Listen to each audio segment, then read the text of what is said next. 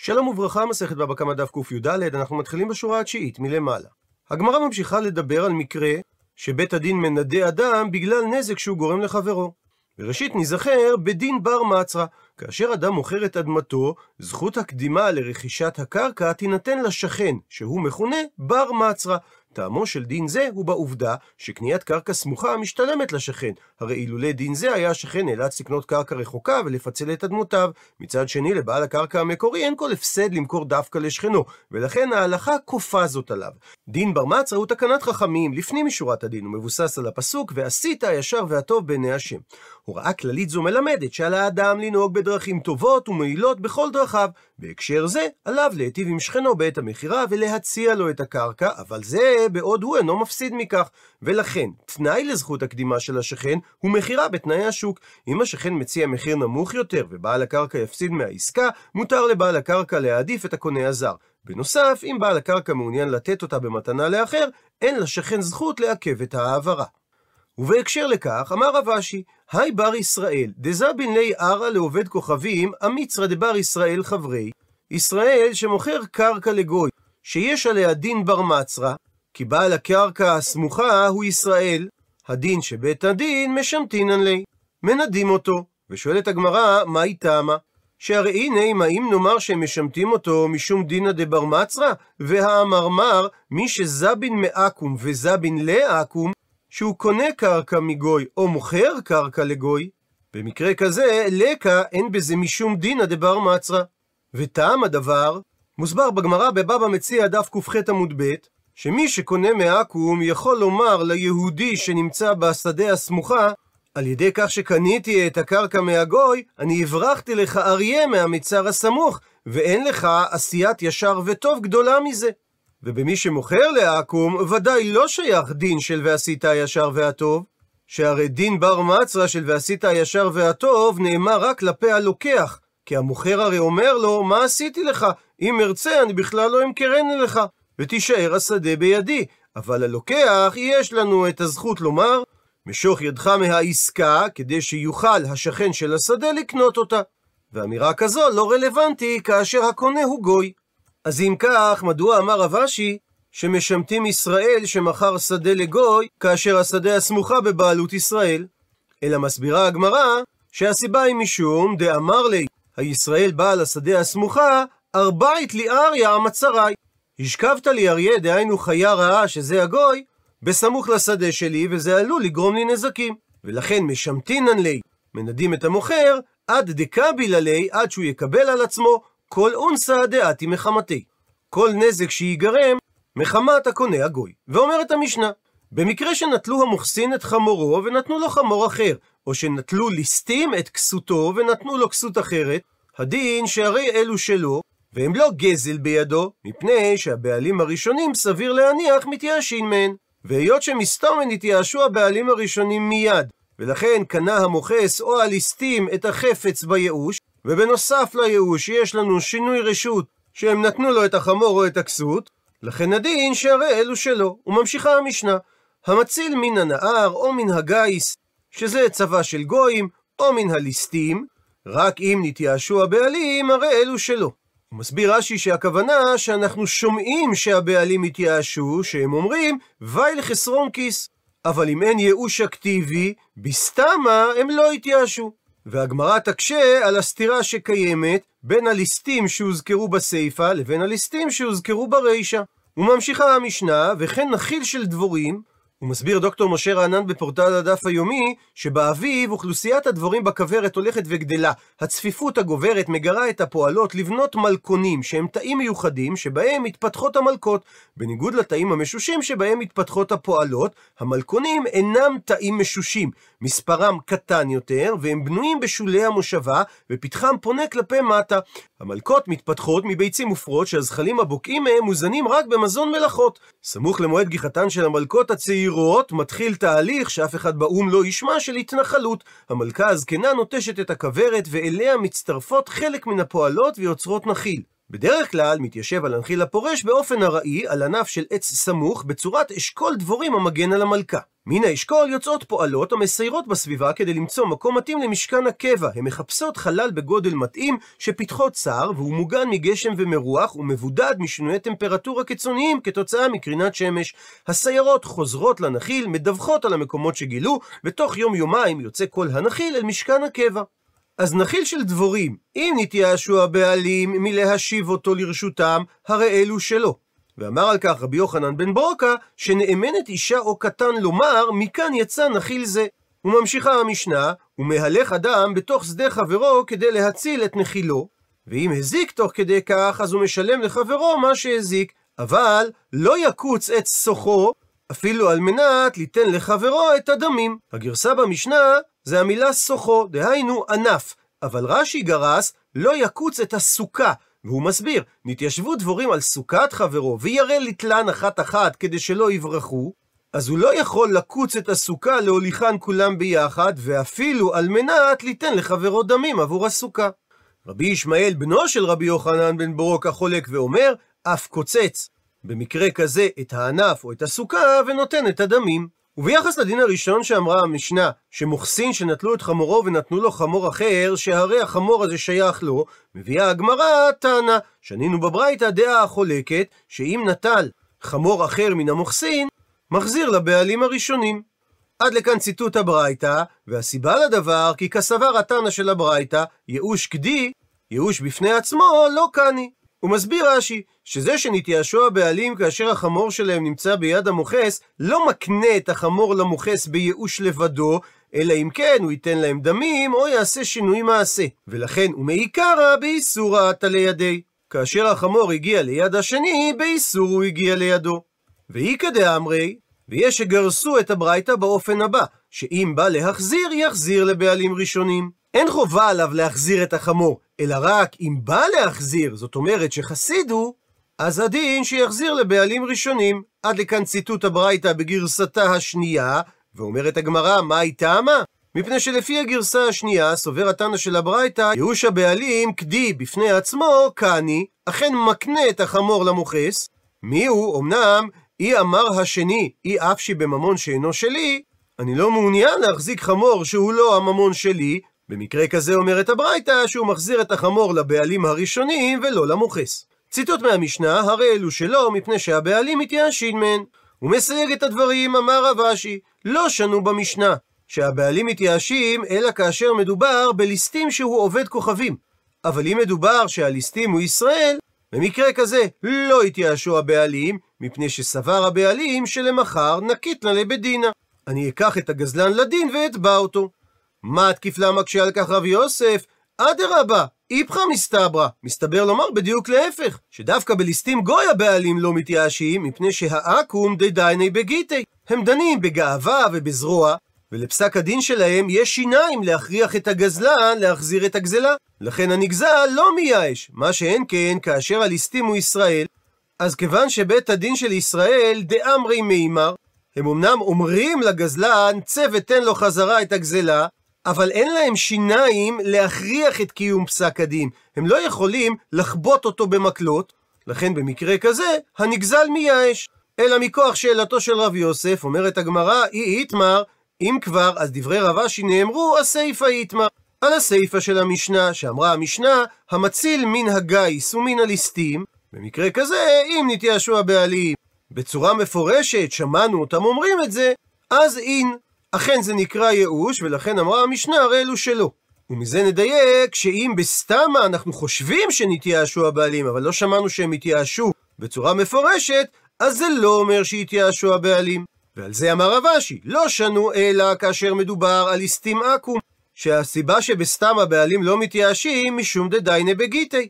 שהרי הנגזל יודע שהעכו"ם דנים את דיניהם בגאווה ובזרוע, ויש שיניים לפסק הדין שלהם, אבל אם מדובר על ליסטים ישראל, אז כיוון שבית הדין של ישראל דאמרי מימר, יש להם כוח בגלות רק לומר מה פסק הדין, אבל אין להם שיניים לקיים את פסק הדין, לכן במקרה כזה מייאש הבעלים. ומביאה הגמרא תננתם, שנינו שם במשנה במסכת כלים. אורות של בעל הבית, מחשבה מטמתן, שאם בעל הבית חישב עליהם להשתמש בהם בדבר שאין בו חסרון מלאכה נוספת, כגון מגש או כיסוי מיטה, אז בו ברגע הם מקבלים דין של כלי, והיות שכך הם יכולים לקבל טומאה מיד. לעומת זאת, אורות ושל עבדן, שזה אדם שמאבד אורות ואומנותו בכך, אין מחשבה מטמאתן. מפני שהאורות שברשותו סתמם עומדים למכירה, ולכן אין מחשבתו מחשבה שמקבעת את אופן השימוש באור, שהרי אם יבואו בני אדם לקנות את האור, הוא ימכרנו להן. אז ייתכן שנמצא שסוף האור הזה להפוך למנהלין, ועדיין לא נגמרה מלאכתן לכך. ואם מדובר על אורות של גזלן, אין מחשבה מטמאתן, מפני שהוא לא נחשב לבעל האור שבידיו, שכיוון שהנגזל יודע מי הגזלן שלקח ממנו את האורות, הוא לא מתייאש. ושל גנב לעומת זאת, מחשבה מטמאתן. כי הבעלים שלהם התייאשו, שהרי הם לא יודעים את מי לתבוע. רבי שמעון חולק ואומר, חילוף הדברים ביחס לגזלן וגנב, של גזלן מחשבה מטמאתן, שכיוון שהגזלן לקח בצורה גלויה את האורות, ולא יכל הנגזל לעכב אותו, זה מעיד על כך שהנגזל התייאש מהם. מה שאין כן אורות של גנב, אין מחשבה מטמאתן, לפי שלא נתייאשו הבעלים. כי הם סוברים, אני אחפש את הגנב טוב עד שאני אמצא אותו. עד לכאן מחלוקת התנאים, ועל גבי זה מביאה הגמרא מחלוקת המוראים. אמר אולה, מחלוקת התנאים היא בסתם. מסביר רש"י, שלא שמענו שהבעלים התייאש, שבזה נחלקו התנאים. שתנא קמא סבר סתם גניבה ייאוש בעלים הוא ולא סתם גזלה, ורבי שמעון סבר חילוף הדברים. אבל בידוע, כאשר שמענו שהבעלים התייאש במפורש, דברי הכל, גם רבנן וגם רבי שמעון סוברים, ייאוש קני. כך שגם אורות שנמצאים אצל הגנב לרבי שמעון, וגם אורות שנמצאים אצל הגזלן לשיטת רבנן, מחשבת הגנב או הגזלן מטמא אותם. רבא לעומת זאת אמר, שבידוע נמי מחלוקת. שגם אם שמענו במפורש שהבעלים אומרים שהם התייאשו, רבנן יגידו שאם מדובר בגזלן זה לא נחשב ייאוש, מפני שלמרות ההודעה הדרמטית של הבעלים, בכל זמן הוא חושב אולי לקחת את הגזלן לדין. וכן ביחס לגנב לשיטת רבי שמעון, הבעלים בפועל ממשיך לחפש את הגניבה. ואם נסכם את הדבר בטבלה נראה שכאשר מדובר בסתם, שאנחנו לא יודעים שהבעלים התייאשו, בזה ודאי ישנה מחלוקת בין רבנן לרבי שמעון. שלרבנן בגניבה יש ייאוש, בגזלה אין ייאוש, ולרבי שמעון בגניבה אין ייאוש ובגזלה יש ייאוש. נחלקו אולה ורבא, מה הדין כאשר ידוע לנו שהבעלים התייאשו? שאולה סובר שבמקרה הזה אין מחלוקת, לא משנה אם זה גנב או גזלן, יש ייאוש בעלים. ורבא לעומת זאת סובר, שלמרות שהבעלים אמרו במפורש שהם התייאשו, זה לא מעלה ולא מוריד, וגם במקרה כזה נחלקו רבנן ורבי שמעון. ומביאה עכשיו הגמרא שלוש קושיות על דעתו של רבא. קושייה ראשונה, אמר לאביי לרבא, לא תפלוג עלי דאולה, אל תחלוק על מה שאמר אולה, דתנן במתניתין כבתי. שהרי במשנה במסכת כלים נאמר במפורש כמותו, לפי שלא נתייאשו הבעלים. ומזה נדייק, טעמה דלא נתייאשו הבעלים. לכן אמר רבי שמעון שאורות שנמצאים אצל הגנב אין מחשבה מטמאתן. אבל במקרה שכן התייאשו הבעלים, גם רבי שמעון מודה שהרי אלו שלו, והמחשבה שלו מטמאת את האורות. אמר לי, רבא לאביי, אנן, לפי שאין ייאוש לבעלים מתנינן לה. הגרסה שלי במשנה, זה לא לפי שלא נתייאשו הבעלים, אלא לפי שאין ייאוש לבעלים. זאת אומרת, שאין הייאוש של הבעלים נחשב כייאוש, וממילא גם אם ידוע שהם התייאשו, אומרת המשנה שלעולם אין ייאושם ייאוש. קושייה שנייה על רבא תנן, הרי שנינו במשנתנו, נטלו מוחסין חמורו וכולי, ומוחסים הם גזלנים, ולאחר מכן אמרה המשנה שכך גם הדין, כאשר ליסטים נטלו את חמורו, וליסטים הם גנבים. אז אם כך נשאלת השאלה, מאני, משנתנו כשיטת מי? שהרי אם משנתנו כשיטת רבנן, קשיא גזלן, שהרי חכמים סוברים שבגזלן אין ייאוש בעלים, ואם נאמר שמשנתנו כשיטת רבי שמעון, קשיא גנב, שהרי לשיטתו, בגניבה אין ייאוש בעלים. וממשיכה הגמרא, בישלמה לאולה, נוח לי להבין את המשנה לפי שיטת אולה, דאמר שאין מחלוקת בין רבנן לרבי שמעון, וכאשר מדובר בידוע שנתייאשו הבעלים, שלדברי הכל ייאוש קני.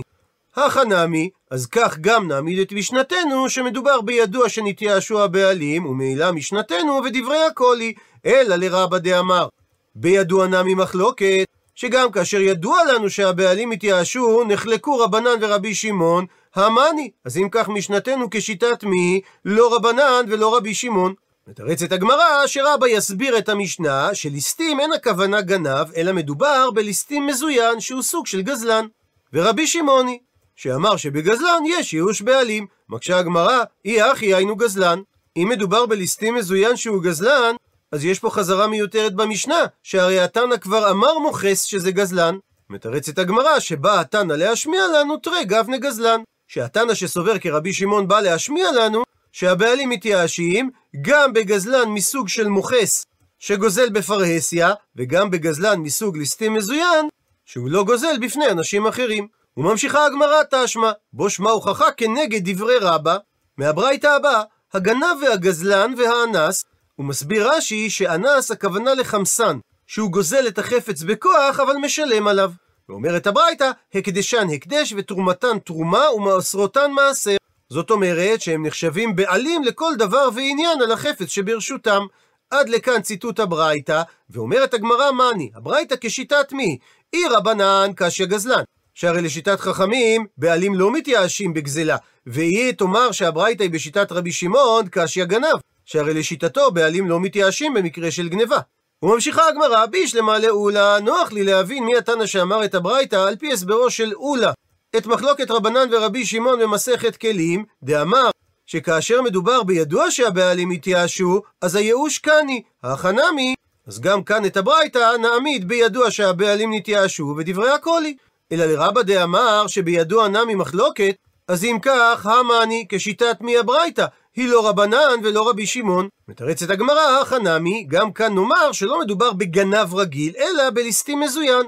והתנא של הברייתא ורבי שמעוני, אבל היא אחי, אם כך, היינו גזלן. יש כפילות מיותרת בברייתא. עונה הגמרא, תרי גבנה גזלן. התנא בא להשמיע לנו שכך הדין בשני סוגי הגזלן, גם בגזלן שגוזל בפומבי, וגם בגזלן שגוזל בסתר. והיא באי תימה, ואם תרצה תאמר תירוץ אחר, המתניתא, הברייתא הזאת בשיטת רבי היא. דתניא רבי אומר, גנב כגזלן, הפכנו דף, וקיים עלן. ופירוש הדברים, כפי שהתבהר בהמשך הגמרא, שרבי התכוון לומר שגנב הוא כגזלן לרבי שמעון. ועל פי התשובה הזו, מדובר על גנב רגיל, שלפי רבי, לעניין ייאוש, דינו כגזלן שהבעלים מתייאשים. הוא מביא עכשיו הגמרא את הדיון שכרגע ראינו כבר את מסקנתו, גופה, בוא נדון בגוף הדברים שהזכרנו קודם. רבי אומר, אומר אני, גנב הוא כגזלן. ועל כך היא באה לו, נשאלה להם השאלה הבאה, האם כגזלן דרבנן כאמר ולא כני? או דילמה או אולי כגזלן דרבי שמעון כאמר וכני.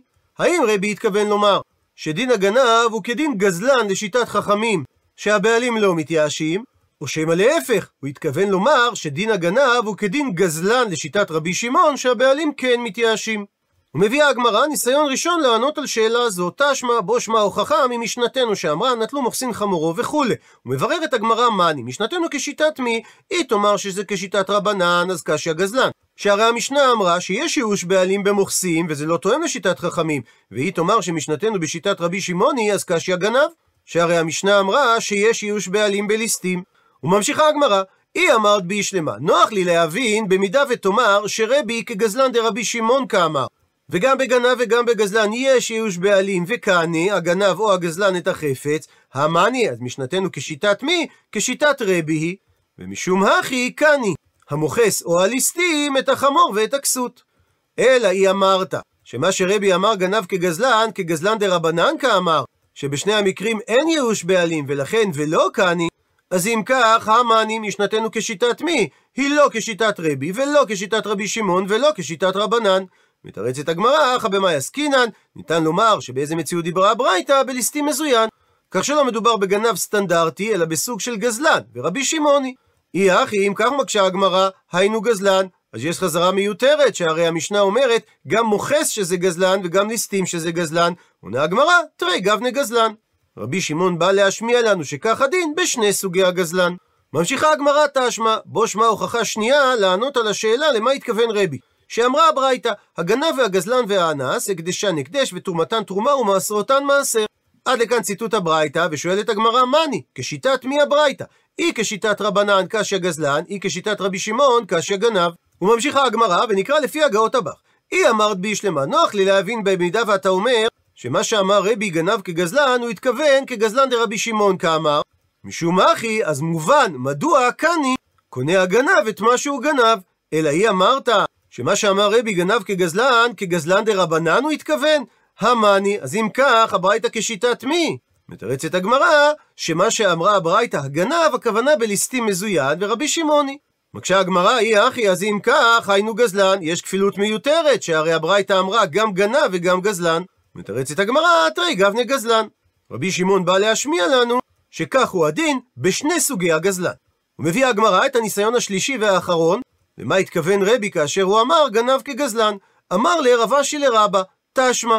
בו שמע הוכחה לדבר על פי מה דמתני ששנה רבי לרבי שמעון ברי על המשנה בראש הפרק שאמר לו לא דבר שיש בו אחריות ממש אלא אפילו פרה וחורש בה או חמור ומחמר אחריו שגם במקרים אלו חייבים היורשים להחזיר אותם לנגזל מפני כבוד אביהם. הוא מדייק רב אשי מה שאמר רבי שהם צריכים להחזיר את הפרה או את החמור דווקא מפני כבוד אביהם, הלאו כבוד אביהם, אבל אם הטעם הזה לא היה קיים, הם לא היו צריכים להחזיר את הגזלה.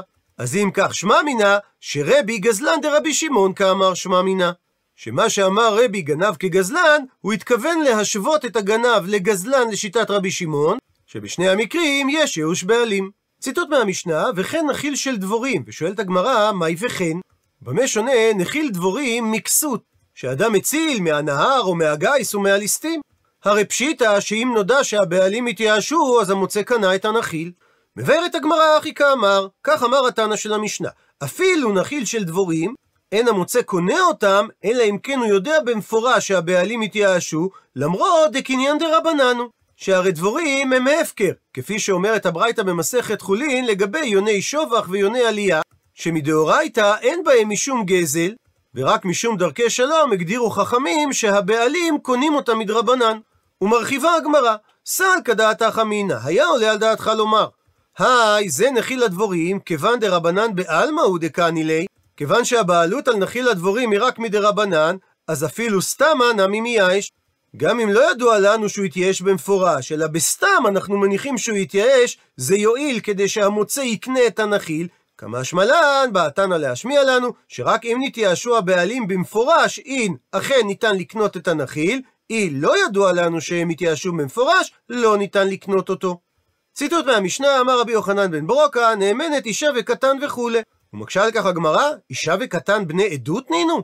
כיצד אמרה המשנה שניתן להסתמך על עדותם? עונה על כך, אמר רב יהודה אמר שמואל, אחא במאי עסקינן? כאן במשנה באיזה מציאות מדובר? כגון שהיו בעלים מרדפים אחריהם, עוד קודם, הדיבור של הקטן או האישה, כך שיש רגליים לדבר, זאת אומרת, יש סבירות גבוהה לומר שהאדם רודף אחרי נחיל דבורים ששייך לו. והאישה והקטן, מדובר שהם מסיחים לפי תומם, ואין בדבריהם כוונת עדות, ואומר הקטן או האישה, מכאן יצא נחיל זה. ואומרת המשנה שמצרפים את שני הדברים, גם שהבעלים רודפים אחרי הנחיל, וגם את דברי האישה או הקטן.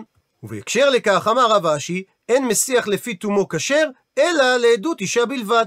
מסביר רש"י, שאם אדם שמע מן התינוקות שהיו אומרים, הרי אנו הולכים לספוד ולקבור איש פלוני, והם מסיחים לפי תומם ולא בכוונת עדות, אז סומכים על העדות של האיש ששמע אותם כדי להתיר את האישה להינשא. אמר לי קשר אבינה לרב אשי, ולא, מצאנו מקרים נוספים שמסיח לפי תומו כשר, והרי במשנתנו ביחס לנחיל של דבורים מסיח לפי תומו. עונה לו רב אשי, שאני, שונה הדין של נחיל של דבורים, שהסיבה שמסתמכים על מסיח לפי תומו מפני דקניין דרבננו, ולכן הקלו בדבר. ממשיך רבינה ושואל, ודאורייתא לא מצינו מסיח לפי תומו שהוא כשר? והאמר רב יהודה אמר שמואל, מעשה באדם אחד שהיה מסיח לפי תומו, ואומר, זכורני כשאני תינוק ומורכבני על כתפו של אבא, והוציאוני מבית הספר, ויפשטוני את כותנתי, ויטבלוני לאכול בתרומה לערב. ורבי חנינא מסיים בהכי, היה לו תוספת לסיפור הזה, שאותו אדם גם היה אומר, וחבריי בדלים ממני, והיו קוראים אותי יוחנן אוכל חלות, מפני שהוא היה אוכל את הפרשת החלה. עד לכאן מה שאותו אדם היה מסיח לפי תומו, הוא רבי לכהונה על פיו, שהוא התיר לו לאכול בתרומה.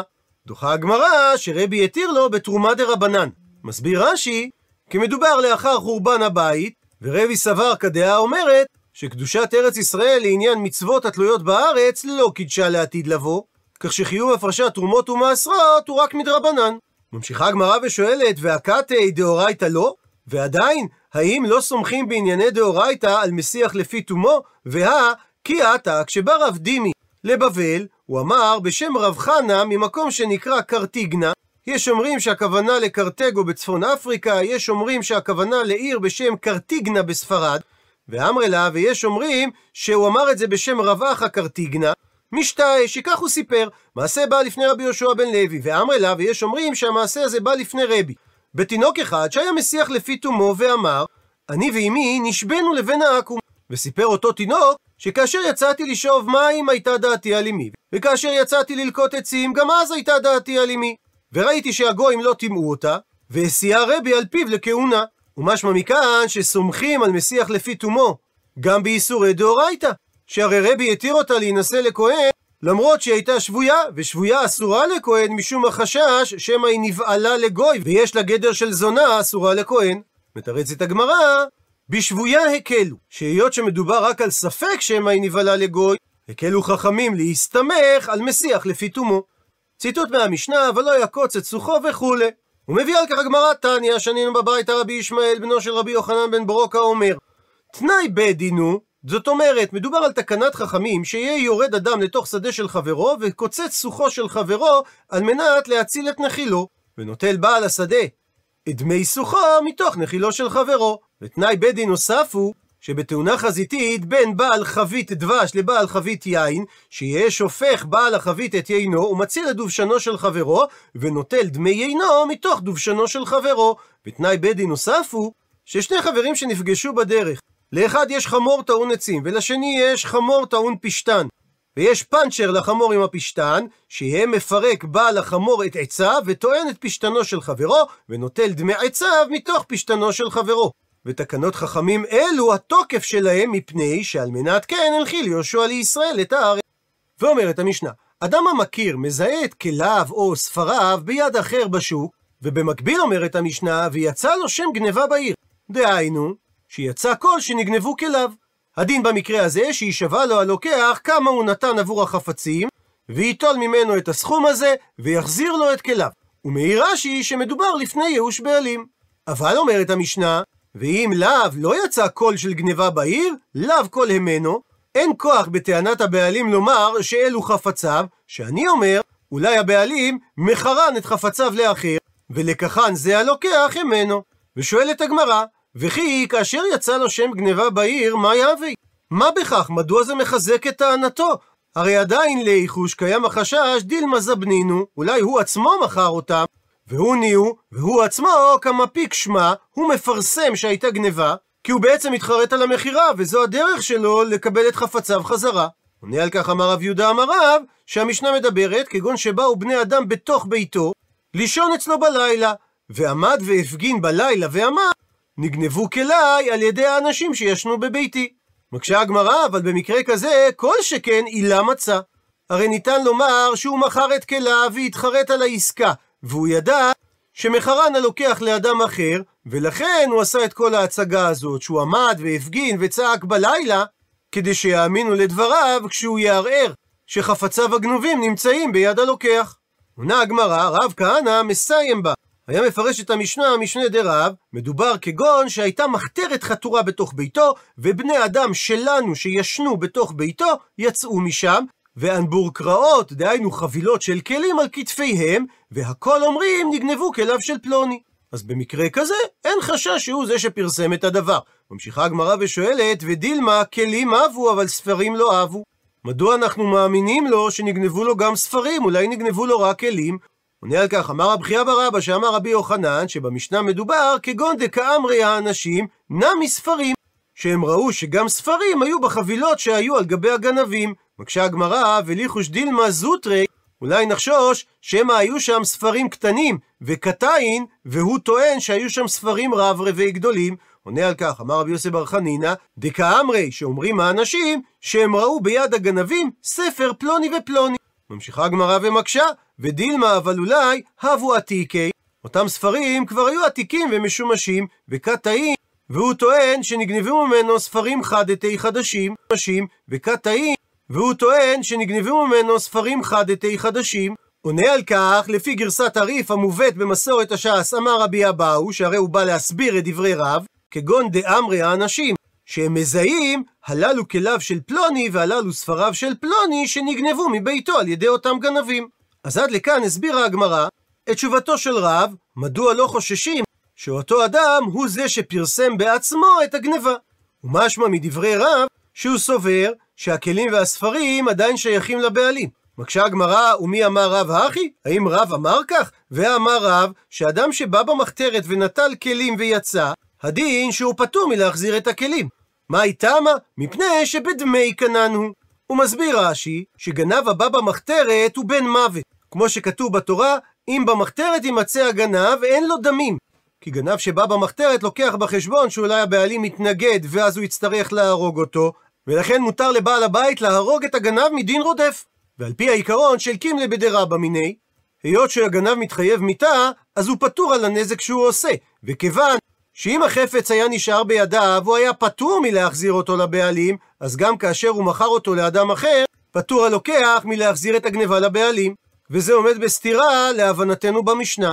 מתרצת הגמרא, הני מילה, דברים אלו שאמר רב, שהבא במחתרת ונטל כלים ויצא פטור, זה דווקא דקננו בבא במחתרת. שגנב כזה, שבא במחתרת, לקח על עצמו את הסיכון, דמעיקר המסר נפשי לקטלה. וכבר בתחילת הגניבה, הוא בעצם מסר את עצמו למיתה. אבל הנה, אותם אנשים שרב אמר, שעליהם דיברה המשנה, כיוון דלא מסרו נפשיו לקטלה, היות שהם לא מסרו את עצמם למיתה, שהרי הם הלכו לישון בביתו של האדם, ומשם הם גנבו את הדברים וברחו, אז במקרה כזה, הם לא קונים לעצמם את מה שהם גנבו מדין קימלה בדרבא מיני. ועל דברי רבי אבאו, שמדובר על זיהוי ספציפי של החפצים שנגנבו, אמר רבא, לא שנו שצריך זיהוי חפצים, אלא במקרה של בעל הבית האסור למכור כליו. אבל אם מדובר על בעל הבית שאינו עשוי למכור כליו, הפכנו דף. במקרה כזה לא צריך להדורי עלי כולי. לא צריך שאנשים ירדו לרזולוציה כזאת לומר שהם מזהים ספר פלוני ופלוני שנגנב מביתו, כי עצם זה שהוא לא רגיל למכור את כליו, זה כבר מוריד את הסיכוי של תרגיל עוקץ, שהוא זה שמכר את החפצים, והוא רק מפיץ עכשיו את שמועת הגניבה. מקשה הגמרא, ודילמה, אבל אולי איצטריך אלי זוזי וזבין. גם אם מדובר על אדם שלא רגיל למכור את כליו, אולי הוא הגיע למצב כספי דחוק, והוא צריך כסף, ולכן הוא מכר את כליו, למרות שהוא לא רגיל בכך. עונה על כך, אמר רב אשי, שזה שהוא לא רגיל למכור את כליו בדרך כלל, מצטרף לכך שהרי יצא לו שם גניבה בעיר, שהייתה גניבה אצלו, ולכן ניתן להסתפק בצירוף הראיות הנסיבתיות הללו. עד לכאן דף קי"ד.